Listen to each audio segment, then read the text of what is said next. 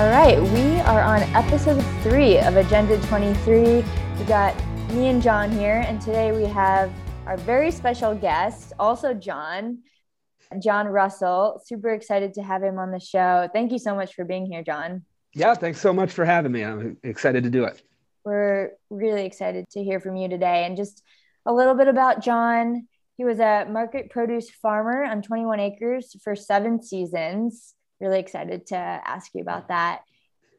And his latest involvement was serving as a campaign director for ruralvote.org, a progressive super PAC, where he oversaw a quarter million dollar campaign in five Midwest battleground states to promote the Biden Harris ticket in rural swing counties for the 2020 general election.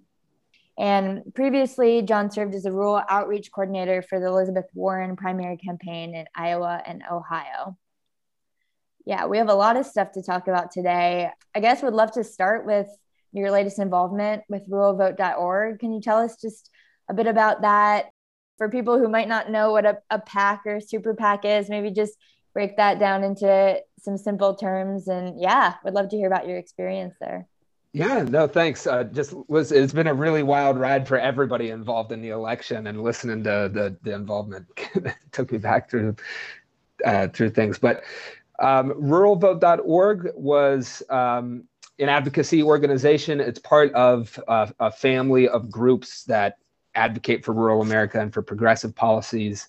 Uh, Matt Hildreth is a really good person for anybody interested in that area. Um, he put together uh, the Super PAC and um, other organizations that do advocacy for, for rural communities. So, as, as part of um, promoting Biden Harris in uh, uh, Great Lakes battleground states and especially counties that voted twice for Obama and then went for Trump. Uh, we had a whole strategy at ruralvote.org to engage uh, rural communities that uh, unfortunately are, are oftentimes written off by our own party. So there's um, a lot of progressive thought uh, alive and well in rural communities, and we wanted to go to those activists on the ground who have been keeping the flame alive, uh, regardless of who's on the ground in, in what election cycle.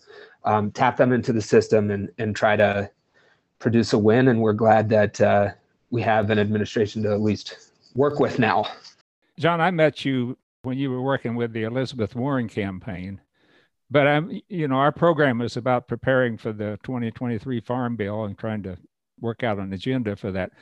I was wondering if you might fill us in a little bit on what you see in the Biden Harris farm program platform that they put forward in their campaign and, and what you see about them following through on the issues are there and maybe even possibility of a more progressive agenda for farm bill in the future. Yeah, uh, you know, speaking as a, a, a, person who was really excited about the Warren campaign and really glad um, for the agenda that she put together. Um, I am glad that we have uh, administration an administration to work with. Um, I think there were, you know, more exciting choices than uh, Tom Vilsack to end up as agricultural secretary, but I don't think that's necessarily that you know. Um, there, there, there's something to work with there. You know, speaking as as a person who was on the Warren campaign, but what I would hope from their administration is that they are open to um, the kind of things that this podcast is frequently talking about, the kind of things that a lot of rural activists are putting together um, to bring to them and, and, elevate. And you know, as we're thinking of of a new farm bill, I think there's good opportunities to recognize just how much agriculture in rural communities has changed since we made the farm bill. You know, I think um, farming has gone ha, has gone down and has been pushed down a really corporate path, in a really consolidated path. And I think when we talk about the farm bill and um, those kind of programs, it's often just pigeonholed as as this one narrow slice of rural America. It's talking about just farmers exclusively, but rural America is so much more than just farmers. And I hope to see that reflected in the new version of the Farm Bill. And what makes me hopeful is that we have an administration that at least is open to that idea. Good. one thing that struck me just from some pieces I was reading about you was growing up in a conservative area. You're able, you're willing to have these really hard face to face conversations with people. And I'm just curious, kind of how that went on the Warren campaign and your experience beyond. What do you think works? For for me, I'm from Hawaii. I went to Berkeley. I'm almost jealous that you've had so much experience and time to to talk with people who disagree with you. I, I really think more people need that. And so I would love to hear kind of what works when you engage with people who don't necessarily agree with you and just this idea also of agriculture going in this very corporate direction. I mean, I think a lot of people can agree on the fact that corporations are really damaging. And so, was that ever able to be a piece that you can get people to agree on that maybe didn't agree with you on different things? Absolutely. I mean, my job on the Warren campaign was to go out into counties in Iowa that voted for Donald Trump with more than 70% of the vote. And, you know, our, our thought was that, you know, just politically to, to uh, what you need to do is not outright win a lot of these places. You need to lose less. You need to do better and put together a little bit better margins across a lot of rural counties. And for us, uh, it, it wasn't that uh, complicated a strategy. We figured if you show up, there is respect from people in communities for anybody that comes there, shows up, and listens. Uh, so that's what we tried to do on the campaign, and that was met with a great response, even in very conservative areas. And then, uh, you know, being the Warren campaign, the second part of that was to show up with a plan. She's, of course, the candidate of plans. Um, but really, those plans were formulated, and this is why Iowa was, you know, so special to me and so um, such an exciting thing to be involved with the plans for especially for agriculture were made by traveling around to communities in Iowa and listening to the problems there and incorporating those into the solutions. So a lot of our, our rural plans focused on what we were hearing from folks in, in rural Iowa communities, which was for decades, the line in agriculture was that you had to get big or get out. And um, that was coming um, from you know corporate suppliers. It was coming from uh, policy think tanks. It was coming from administrations forcing people to get bigger and bigger and bigger. But then years down the road, folks are looking around at the system that we built and say and asking who is this really working for? And the answer was never it, our communities. You know, it, it was we created this system that is uh, only really working for the large companies that set it up. So we heard that, we incorporated it into our plans. We showed up uh, with those plans uh, to talk about them. And uh, you might think that uh, representing Elizabeth Warren in very, very conservative counties would be a tough thing to do, but not when you show up, not when you listen, not when you can, uh, when when people see that you are clearly fighting uh, for their communities and their interests. So it, it was nothing but good things to report from that experience. John, I wonder if you have some insights on how you might mount a campaign to kind of separate the, the people that are really benefiting from this corporate agriculture and by and large benefiting from the farm bill, because that's where the vast majority of the funds in the farm bill, at least the farming part of it, goes to what 10% of the largest farmers. And if you look at if you look at the percentage of farmers of people that live in rural communities, it's something like 10% of the people that live in rural communities are farmers. And so if you get down to the people that are really benefiting from current farm programs and benefiting from the corporate agriculture, you're about 10% of that 10%. You know, you're, you're down to a pretty small fraction of the total uh, rural community as a whole. You're re- uh, really a pretty small percentage of all the farmers as a whole. I contend that most of the people that are classified by farmers of USDA are not helped by the Farm Bill. They're damaged by the fact that the Farm Bill allocates the funds to the people that are consistently driving them out of business or causing them not to be able to make any money. Is there a political strategy for kind of getting across to the people that don't benefit that when you kind of vote the Farm Bureau line here, or you vote this propaganda that says if you uh, question the Farm Bill, if you question corporate agriculture, it's going to destroy the rural economy, it's going to destroy the rural community. It's not.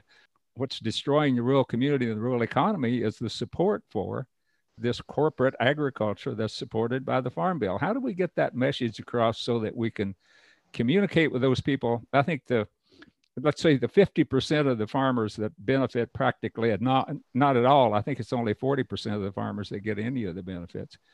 How do we get the message across that hey you need to vote for a change in the farm bill and you need to start questioning what you're being told about being good for corporate agriculture is good for rural communities? Is there a way to mount a campaign so we could get that message across? Well yeah i want to underscore everything you said. I, I, I agree with that analysis of it. And like most things in um, in our economy, unfortunately, um, with the farm bill, uh, most of the benefit is going to a handful of people that control the system from the top. That's the that's the problem in in the farm bill and with the rest of our economy. But I think when you lay it out ex- exactly as you did to folks who have a stake in this, you start to see a lot of heads nodding in the room. That's what we would do on our listening tours for the Warren campaign is point out that the system that we have is really only benefiting a couple people at the very tippy top. Um, I think folks feel that every day um, in rural communities. The folks that, you know, if you are a farmer and you're one of the last ones holding on to uh, um, a model of agriculture that's been squeezed out over years and years, if you're in that middle where you're not you're not quite big and and and you don't quite have the economies of scale to really benefit from these policies, but you're not small either. If you're barely hanging on, you feel in very real terms what you just said. So I think a campaign to address it starts with, um, you know, accountability and, and, pointing that out. And then I think we should point to a new uh, vision of what the Farm Bill and what agriculture and rural policy could be. And that should line up more with the situation on the ground today um, than all of the policies that we currently have on the books that were made at a time when rural America doesn't look anything like it does today. So I, in, in that vision, I would say, uh, you know, there are a couple of thinkers here that I really love. I mean, we, uh, you're one of them, John, but uh, I think there's Austin Frerick is a person who who writes on this a lot, and he um, brings into uh, brings consolidation and antitrust into the conversation. And I think that needs to be a big part of uh, breaking up the handful of companies that are really disproportionately benefiting and controlling and freezing out um, a lot of the new business models that could come up if there was less consolidation. Um, so if we address this aggressively through antitrust on the one hand, and then on the other, we expanded uh, policy from the current narrow view of farming and agriculture to a broader view, view of rural prosperity. This is an idea that Matt Hildreth and the rural organizing community is, is always advocating, as well as many other activists in this space.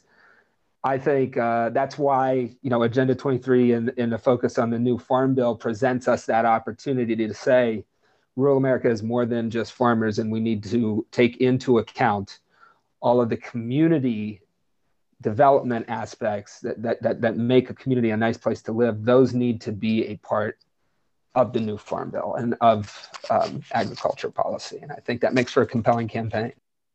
Right. It's like how the Green New Deal, it's about jobs, it's about healthcare, it's about a livable wage because we can't accomplish solving climate change without sort of accomplishing all these other things too.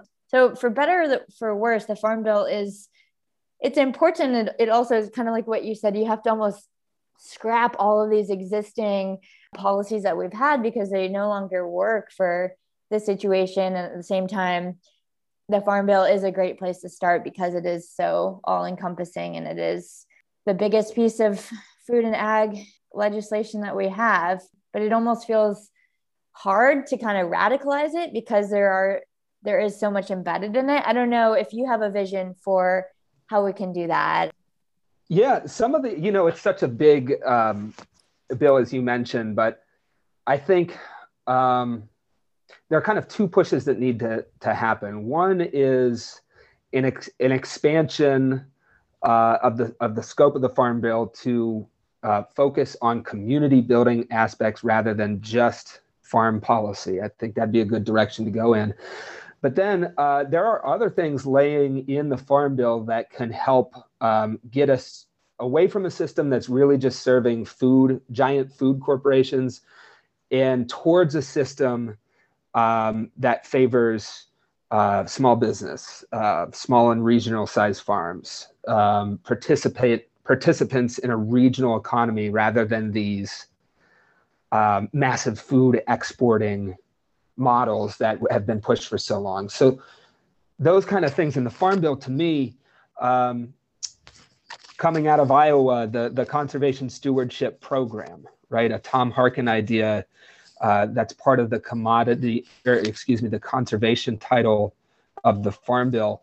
This concept is paying farmers for conservation on working lands.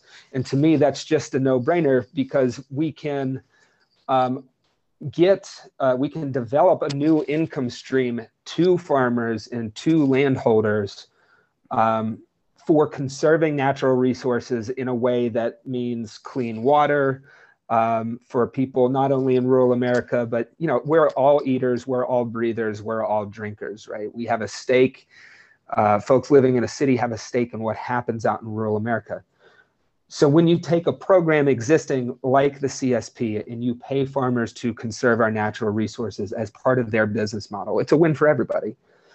Um, so I think focusing on areas like that, um, rather than the parts of the farm bill that are currently just uh, pushing people to overproduce and lowering the price and uh, thus increasing the bottom line of these companies and making the problem worse.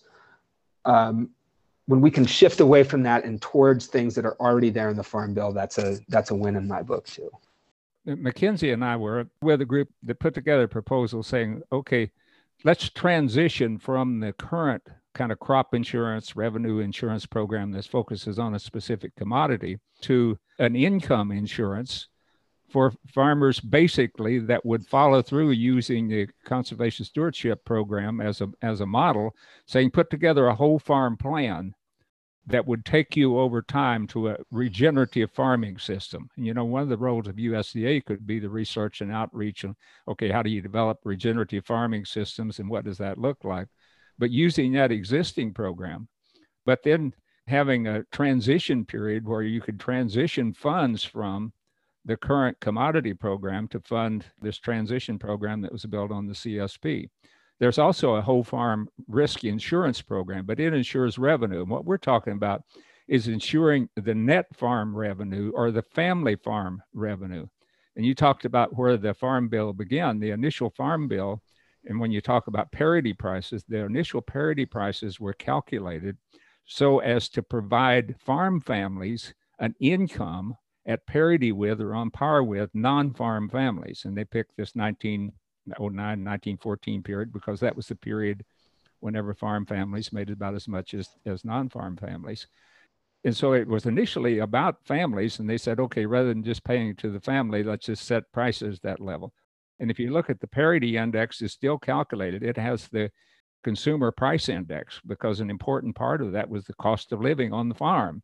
And then they calculated the price that would give you a revenue that would more than cover the cost of living on the farm and give them an income. So what we're talking about is combining those two basic programs that are there, but reorienting them in a way. And then when you were talking a while ago, I thought, and McKinsey asked this question: What if what if we proposed a, a pilot program of this nature rather than just an abrupt change? What what if we promoted a pilot program that would make this an alternative, like the conservation stewardship program was? But this would be an alternative to the existing crop insurance and revenue insurance and CSP program. And then if it really worked, then that could be the alternative vision that could lead to a broader transformation in farm policy in general. Is that something that would be more saleable in, uh, than just proposing a whole broad agenda? I absolutely think so. I mean, that's, you know, that is, um, you just laid out the roadmap for um, a system in rural America that is going to uh, you know, kind of do a 180 away from um, most of the benefits going to a small uh, group of people who are, you know, in the uh, these these large food companies that are reaping the benefits of our public policy, and you're sketching the path towards a system that uh, includes a lot more stakeholders in rural America. And I think any any system that goes that way is going to be um, easy to sell on the campaign trail, which is what we ultimately have to do. If, if it worked in the, the farm community in an area also, you could say, okay, let's just do this as a as a rural economic development program. Let, let's support small businesses. Let's support entrepreneurs in this way. Whatever we want to see in the future, then the taxpayer basically will absorb the risk of that transition. What we're doing now is absorbing the risk that's inherent in this large scale specialized industrial operation. These big farms are risky just like big banks, and we bail them out just like we bail out big banks. So why not absorb the risk of transitioning not only family farms, but transition rural communities back to something that's more economically viable and socially responsible? Absolutely, and to that point too, you know, another another dynamic rural communities are are faced with it, it's it's privatized profits for all the uh, you know CAFOs and hog companies and all the big agri industrial players, and then socialized risk. You know, there's uh, uh, the the manure management systems for a lot of these concentrated feeding operations are just uh, you know, if you had a city producing that much waste, there would be all kinds of regulations to make sure that we're dealing with this in a way that's not going to affect water and, and negatively affect the environment. But we subsidize them with none of that regulation at all. But that cost is is borne by rural communities and and by uh, you know the reality of dead zones in the Gulf and everything else. A huge part of the the plan that John Ikerd just laid out was paying farmers to adopt more practices like crop rotation, low and no till, composting, intercropping, all those sorts of things, and support them while they're going through that transition. I'm just going to go on a limb here and say that I'm guessing it was rare to have an actual farmer like you who was involved in food and ag policy on the campaign trail. Um, is that true? Well, that was, you know, I, I don't know how rare it is for other campaigns, but I will say um, it felt special that a campaign uh, made a spot for a person. Um, and you know, this just this this wasn't just in the in the rural policy department. The Warren campaign. Uh, one of the reasons I really liked it is because she made a point of hiring people with lived experience to inform policy areas and to go out and engage communities. Uh, that was certainly true for the rural position, and it was one of the reasons I was excited to to join, and I think it should be part of any campaign that's trying to um, engage any community really effectively. Yeah, I'm thinking you can definitely understand where farmers and in general people in rural America are coming from with your experience of actually being a farmer. Is there any stories or anything you remember talking to people who sort of had to plant fence row to fence row but didn't want to do that or had to spray chemicals because they were sort of caught in this treadmill or wanted to farm more sustainably or regeneratively or whatever we want to call it, but felt sort of trapped?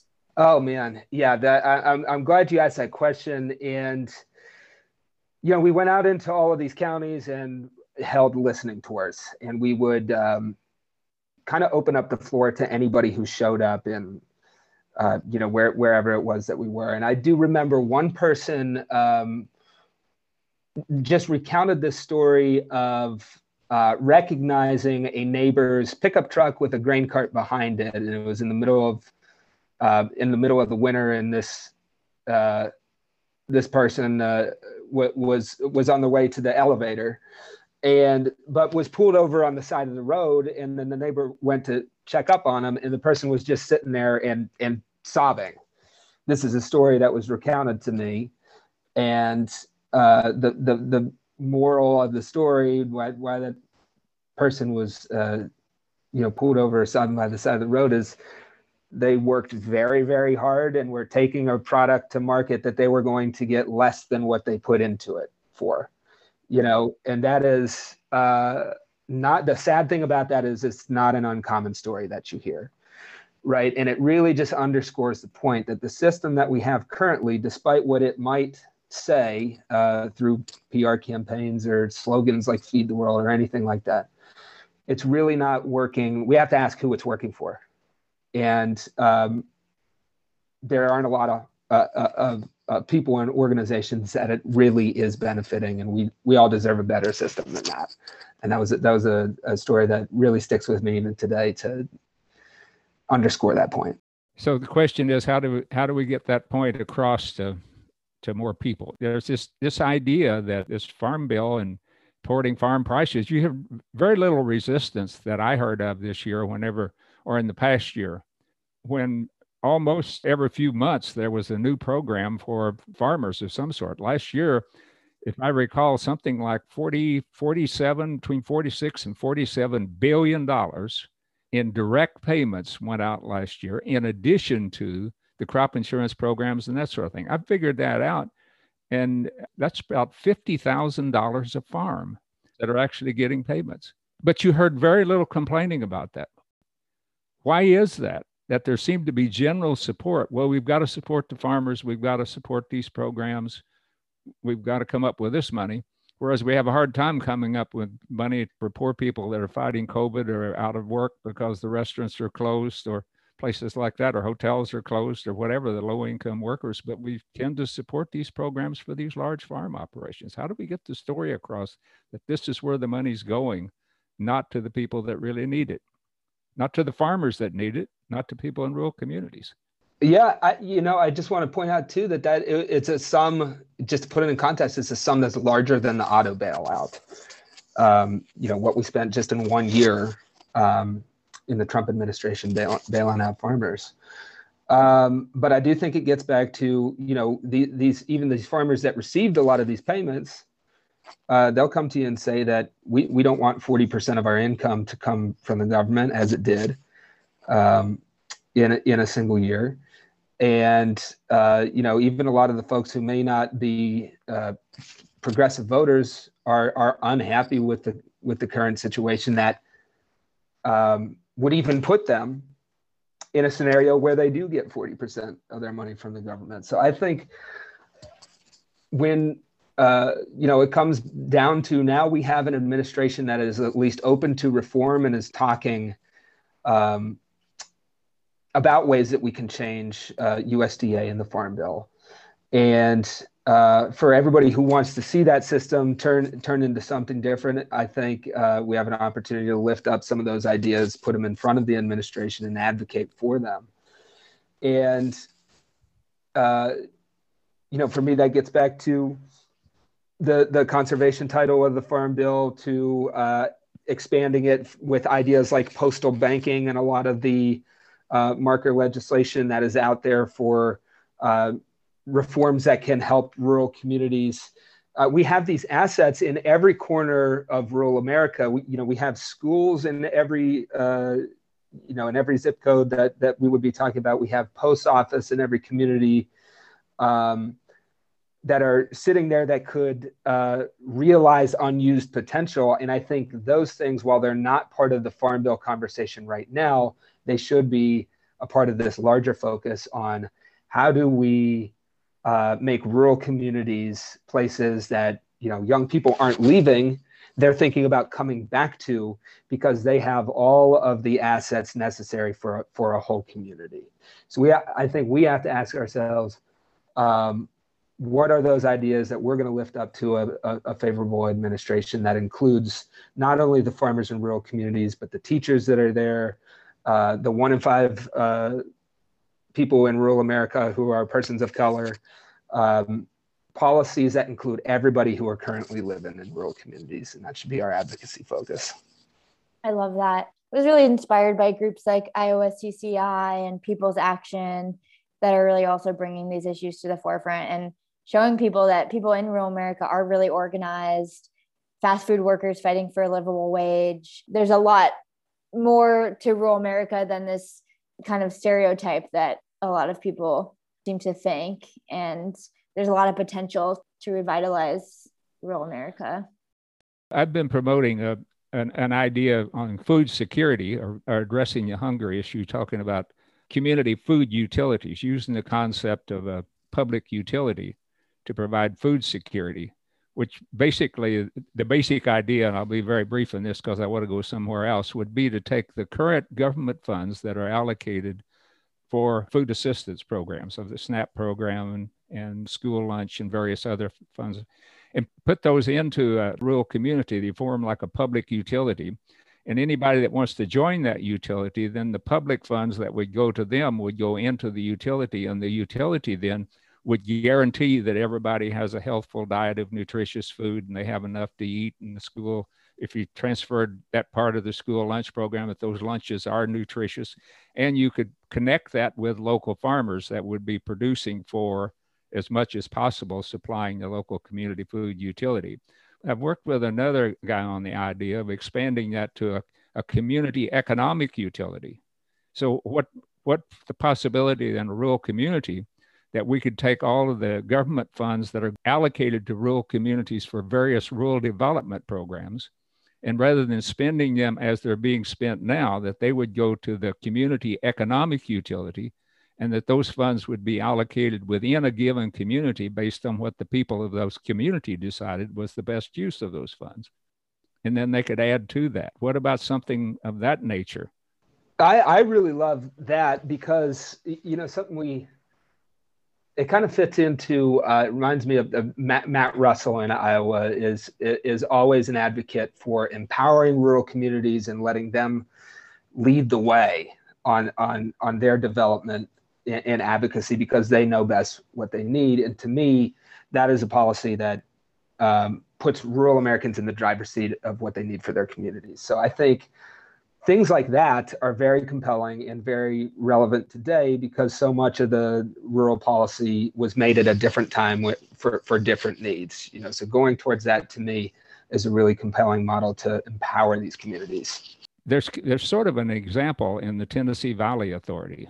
Tennessee Valley Authority was set up, you know, along the Tennessee River, but it was basically a high poverty area when it was set up.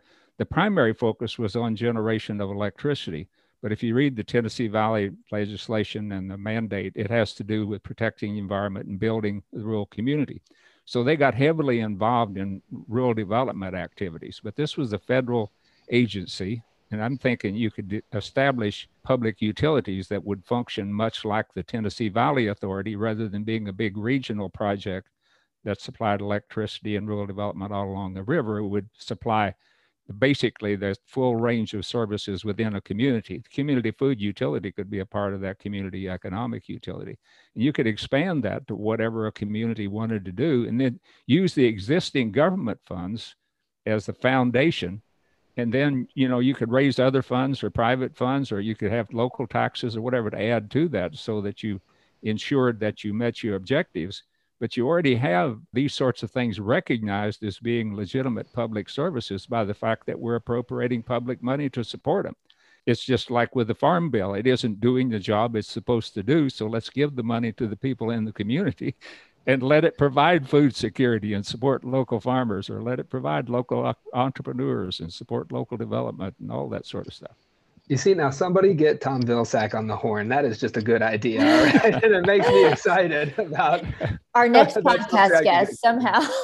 yes. And, that, and, and working on that public utility would seem like if you can, can be paid a livable wage, that would be a great job for people to sort of build out those projects. And a public utility basically creates a local monopoly that you don't have to buy from the cheapest buyer. You know, you can avoid all the problems with the commerce clause saying you can't keep the big corporations out. If you build a public utility, you can buy from whoever the, the board of directors say you're going to buy from, and you can deal with whoever the board of directors say you're going to deal from.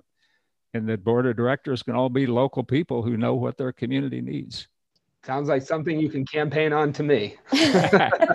well, thank you.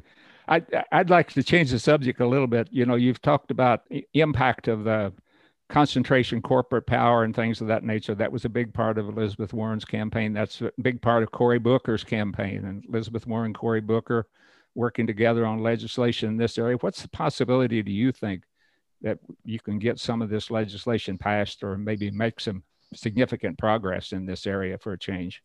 Well, I uh, am optimistic about that outlook um, because you are hearing uh, antitrust and uh, antitrust enforcement and concern about consolidation coming from both sides of the political aisle. Uh, the problem's just gotten so bad that you know everybody kind of recognizes that it's something to deal with. Um, we have. I, I also am optimistic about this because. Um, you know, it's not a large uh, spending bill. It's not uh, a, big reform that you have to tack on to the farm bill or something like that. We already have laws on the books. And if we reverse some of the things that the Trump administration did, like uh, defanging the Packers and Stockyards Act and, and, making it part of ag and markets, um, then we can em- empower uh, our regulatory agencies to roll back some of the you know the mergers and acquisitions that have just seen uh, fewer and fewer companies exert control over both the the input side for farmers and the buying side, right? Which which is the whole problem. So I think it, it's being raised uh, by both sides of the aisle. Uh, you know, advocacy organizations as diverse as R-CALF and IC, Iowa CCI are championing this. And um, we now have the majority and, and multiple senators who have made it a priority. So I'm optimistic, and I think we have pe- people pushing from the outside, and it, it, certainly is past time to start enforcement. So I'm, I'm optimistic about it, and I also think that um, it's uh, it's an issue that it's an issue that's good policy, but also good politics. So you know, fighting back against some of these corporations that have been so extractive to rural communities not only is the right thing to do, but I think it's going to help us um, continue to, to to win elections and, and build on that progress. So I, I do hope it happens. So I'm sure the the groundwork that you laid doing those listening tours was so important for what you just mentioned because being able to just sit in a room and talk about issues like antitrust and consolidation and and getting kind of being able to come to the same conclusions about that with people is, is really powerful. Yeah, yeah, and you really it's when you when you do that it puts the whole system in perspective and you kind of run up against some of these arguments that are advanced by industry. It's like well you know we don't like consolidation uh, but you know we like cheap food or we like uh, feeding the world. We like uh, all of the things that consolidation and, and efficiency awards us.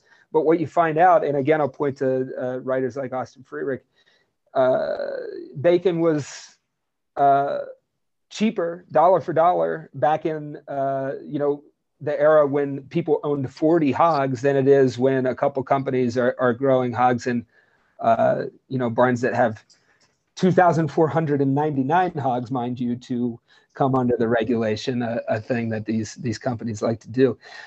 Uh, the point being, a lot of the reasons that uh, these consolidated companies give out for their own existence just aren't true. And you hear that uh, when you go out and in, in engage the communities that have to live uh, with the negative effects of these really consolidated companies.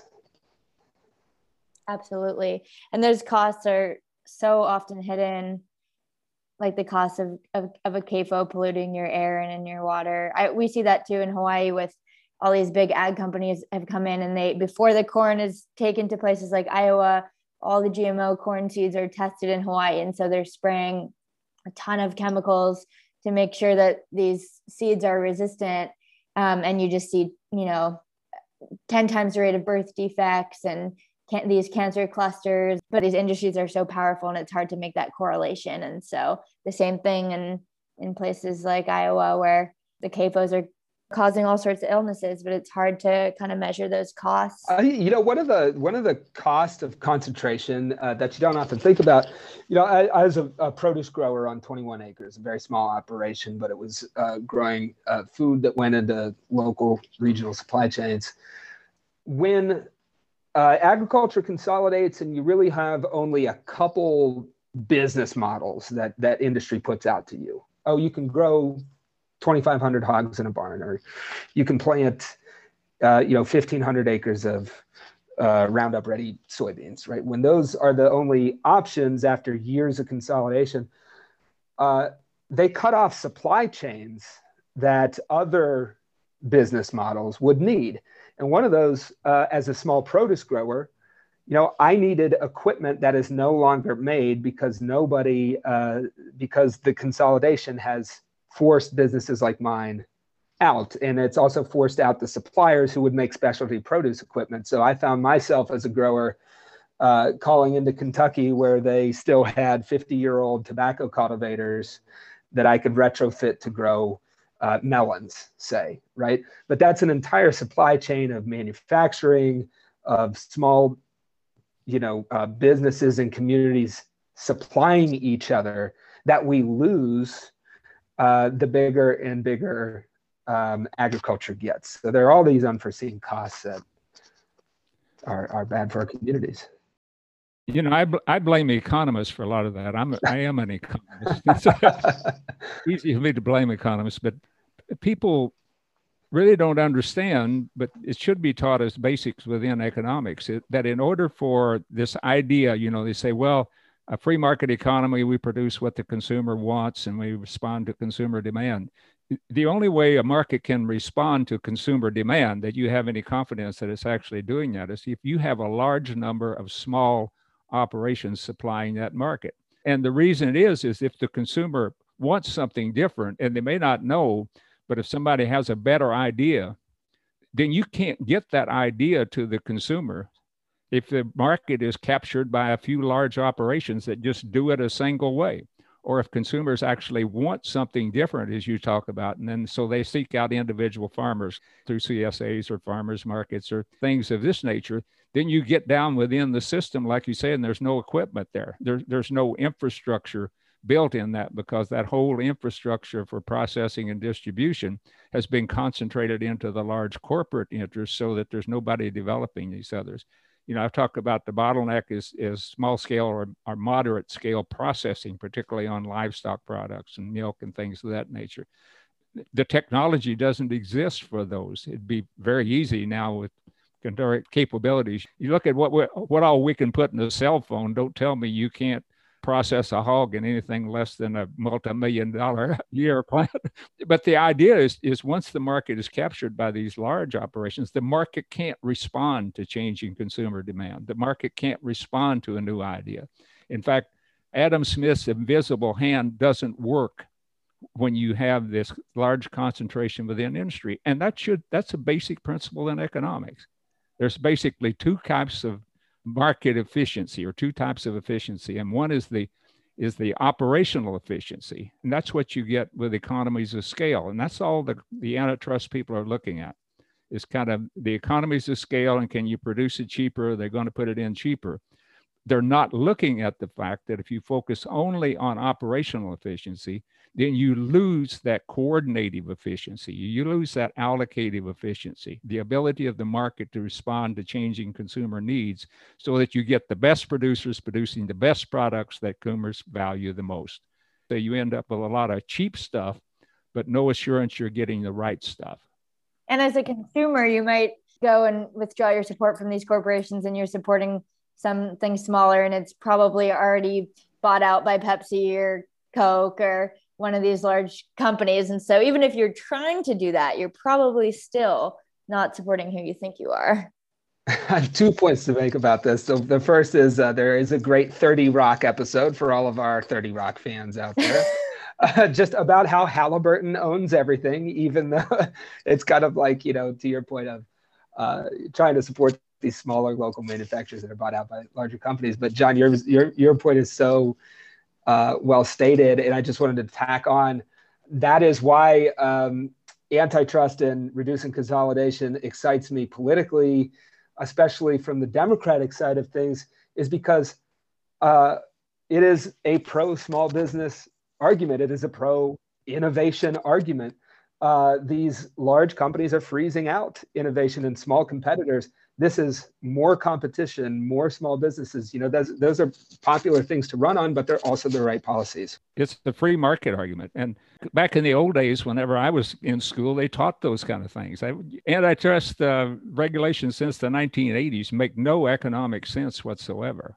If you go back to just basic economic principles as it should be taught in school, you have to have these competitive markets we used to talk about structure, conduct, and performance. That's the way you evaluated market. Market structure was the number of the size of, of firms and the number of firms that were competing with each other. And market conduct was whether or not the small firms colluded to act like a big firm. And then market performance was the outcome of that. You know, in, in classical economics, then if you had monopoly power, you'd raise the prices and reduce the output what the regulators forgot that when you got large firms competing for market share, they're not going to cut output and necessarily raise the prices. They're going to increase output and reduce prices to drive their competitors out of business. So they said, well, gee, as long as prices are going down, we have innovation, we must have performance. So we're not going to worry about structure or conduct. And my argument is you have to worry about structure and conduct. Otherwise, the markets don't work the way economists tell you they work. And I, I, think it's interesting to your point about what they taught in uh, in in economics courses in college. I think it's interesting to look at the industry capture and influence over. Oh, I wanted to do a whole. What, I would do yes. a whole episode just asking you about what you learned at Cornell. I'm very fascinated by that. Yeah, that is one of the places where it's where it's most obvious. I think uh, you know in all of these multi uh, pronged advocacy things that we've been talking about today, one of the things is we have to look at how the ag industry is influencing our land grant schools. Absolutely, because because extension agents are so important, they're so needed, and and I wanted to ask you when I saw that you were an organic farmer. I was like, how did you come out of Cornell and become an organic farmer? I'm so fascinated by that. Because- I, yeah, so I, take this opportunity to defend my dear alma mater. But no, we we have. Uh, it's very interesting, um, and I think this is probably a dynamic that exists in a lot of uh, land grant ag departments. Uh, we have a lot of industry influence um, in uh, you know professorships in, in, the department and the thought that comes out of it. Um, you know, for example, we had we at Cornell we had the person uh, who worked on the gene gun, one of the things that paved the way for GMOs. But we also had the person who um, wrote the paper about destruction of milkweed habitats uh, as a consequence from use of uh, of GMOs in that growing system. So it was kind of a competing dynamic. The problem is, it's not equal, right? You have to look at the amount of funding and firepower on on one side of thought and what kind of policy that produces um, versus the other more sustainable side, which is always, in my experience, hurting for money. So um, I hope to see a reversal of those roles pretty soon as we see our policymakers express more interest in agriculture and rural communities being part of the solution to really big problems like climate change. I think there's promise there, but we all have to push for it. I argue that people need to take back their public institutions and that what I mean by taking back, the example I use, if we go down to the Walmart store and you have $100 and I have 10, you get to buy 10 times as much stuff. But if we go into a, a voting booth and you have $100 and I have 10, we still have the same vote. And a public institution should operate like the voting booth. That's the difference. It's not a market institution. It's there a public institution, and everyone should have an equal right to be represented there. The individual organic farmer that's farming not 21 acres, but three acres ought to have as much to say as the president of the CEO of Monsanto when they go into the University of Missouri. And that's the way it ought to be. But I can tell you from firsthand experience at four different land grant universities, and I saw it change during the 30 years I was there. When we first started out, I think it was still pretty much dedicated to being the people's university. By the time I left 30 years later, I was fighting every day to do the stuff that I really thought I ought to be doing. One of the one of the things we, we used to say in the Warren campaign all the time is that there isn't there isn't a rural policy. All policy is rural policy because rural communities are a cross section of, of, of everywhere else. And I think this fits in right here because you might not think that the policy of state legislatures underfunding public land grant universities is a uh, is a you know rural or farm issue, but as a direct result of not funding, you know, cutting funding to our public institutions, that has been replaced by and that's been captured and taken over by industry funding or shifted on to students that are now in student loan debt. I think taking back the public square should happen everywhere, but it should also be a feature of how we talk about these problems in, in rural areas. You know, there's there is we can have a- anything is possible when we really realize that that by uh, the, the parties that are fighting right now in the voting booth if we unite and recognize that we generally all have been exploited by a handful of these companies that are really winning uh, in, in, in, extracting from rural America, if we band together against them uh, to chart a new path forward, really anything is possible. But it happens at the voting booth.